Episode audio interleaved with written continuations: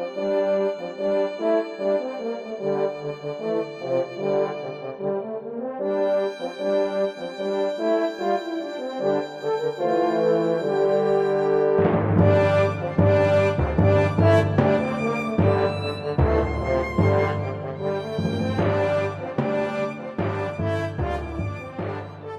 late 1990s and early 2000s were a golden era for strategy and management games of all kinds.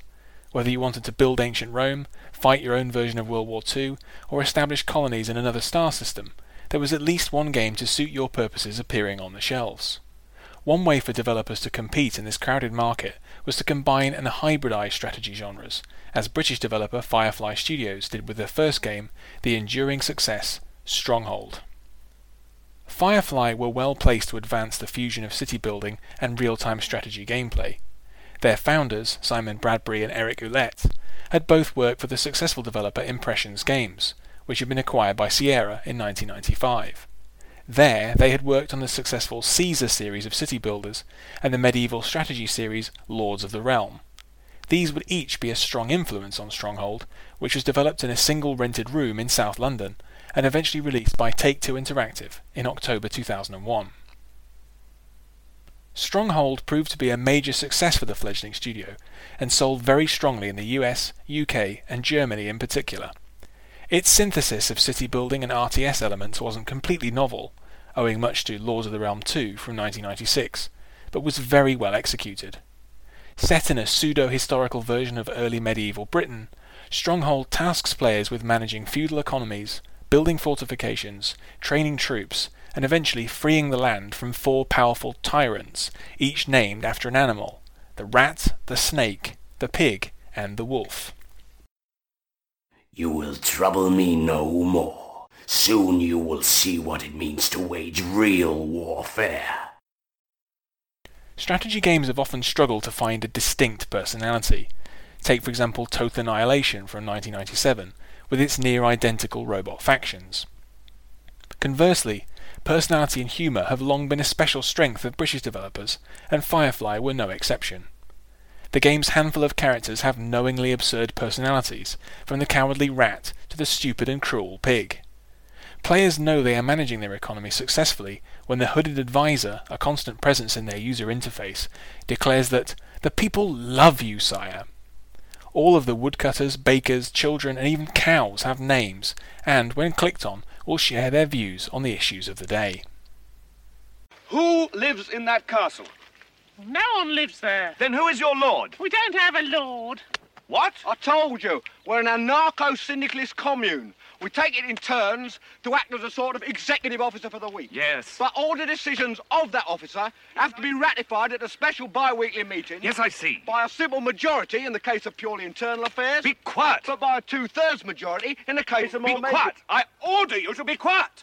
Order? Who does he think he is? I am your king. Well, I didn't vote for you. As Napoleon purportedly said, an army marches on its stomach, and in Stronghold a strong economy is required to succeed.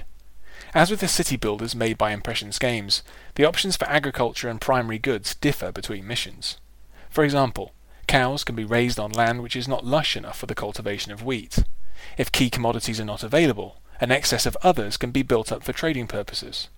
One mission in the campaign revolves around supplying friendly monks with a large quantity of stone.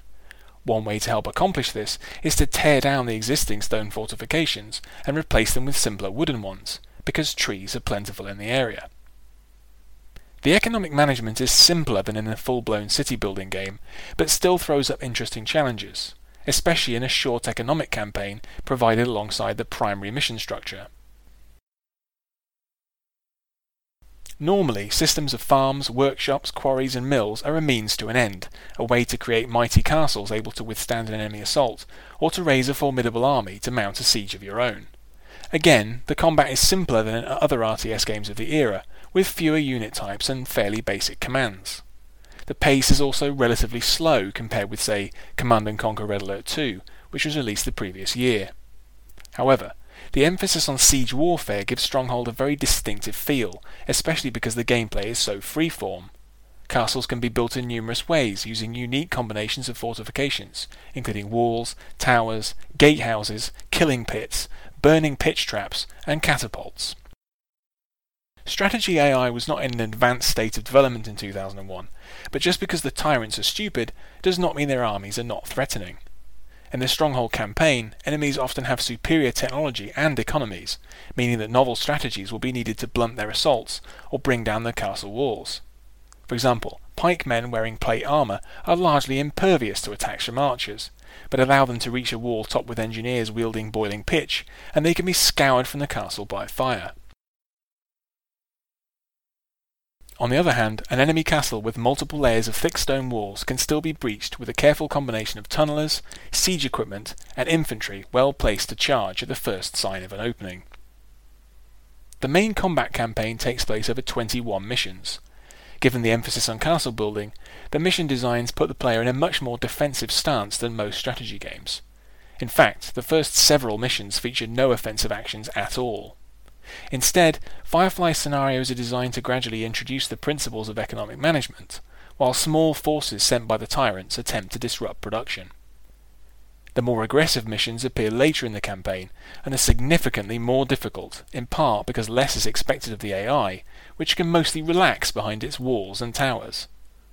While a campaign map is shown between missions, the scenarios are undertaken in a linear sequence. Still, it is satisfying to push the tyrants into their last bolt holes and finally destroy them. The once mighty warlords who spent the early missions taunting the player are left whimpering in vain for mercy. Oh, spare me! I wanted only to be your ally! Really, I did! My most gracious lord, spare my life! You misunderstand me!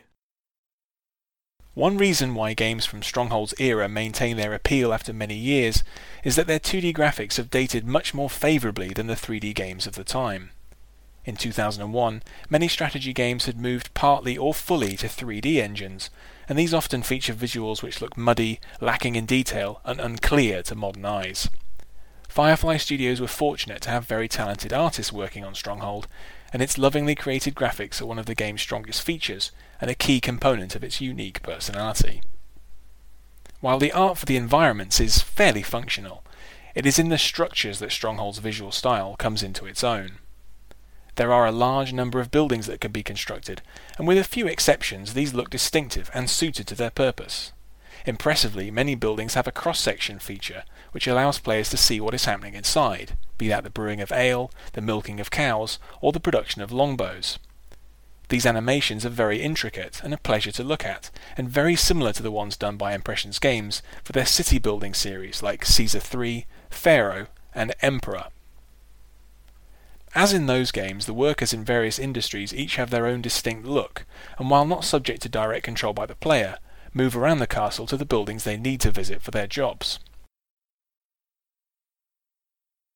The difference is that these walkers, as they are known, are not limited to a system of roads used by Impressions Games, but instead wander more freely around the environment. This provides a slightly more anarchic feel, which perfectly suits the squalor and chaos of the medieval period, compared with the more orderly environment of ancient Rome. Over time, castles gradually become hives of hectic activity and are a real wonder to observe, provided battering rams aren't hammering at the gates. Sound is another strong element of Stronghold's presentation. The voice acting is of a much more comic tone than heard in most modern games, which makes a refreshing change. The distinctively British humour is present throughout, as troop types come from specific regions of the country. For example, archers are all Geordies and tunnellers are Welsh. The combat units each have very specific sound effects, which soon become readily recognisable. The clattering sound of enemy crossbowmen preparing their weapons is particularly intimidating en masse. Fortunately, the sound design prevents players from becoming overwhelmed, and should you want to hear a cow moo contentedly, you can always click on one. An engaging soundtrack is always a critical element of city-building games in particular, in part because of how absorbing and time-consuming they can be. For Stronghold, Firefly Studios took on the services of Robert L. Uvino, who had worked on Caesar 3, and did a fine job on both the sound effects and the score for the game. His work contributes significantly to the immersive medieval atmosphere, and he began a long-running association with Firefly, working on numerous entries in the series. Not bad going for a man who started out his career with a one-man exotic animal show he called Reptile Rob and the Party Animals.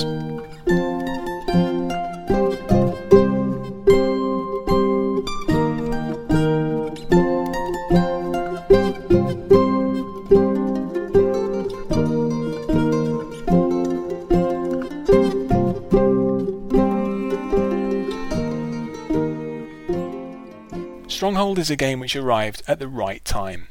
In 2001, the market for 2D strategy games was still strong, and the Firefly Studios team had the experience and expertise to make their first project a major success.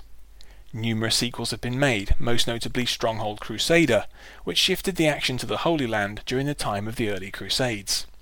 The map editor included with the games was one factor which led to the emergence of a healthy community, and numerous fan scenarios have been made to complement the one-off missions which were included with the original Stronghold.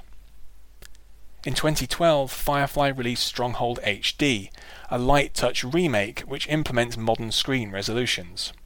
With this welcome development in mind, the studio's first game is easy to recommend today. The campaigns are well designed and challenging, and the highly detailed 2D art is a pleasure to watch in motion. The game will appeal most to those who are fond of both city builders and RTS games, because Stronghold's fusion of these brings together some of the most compelling aspects of each.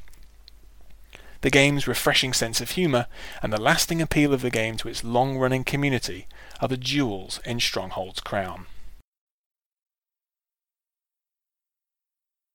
Thanks for listening. For more articles and audio on books, film, video games, board games and music, visit andyjohnson.xyz. To support me, go to patreon.com/andyjohnson.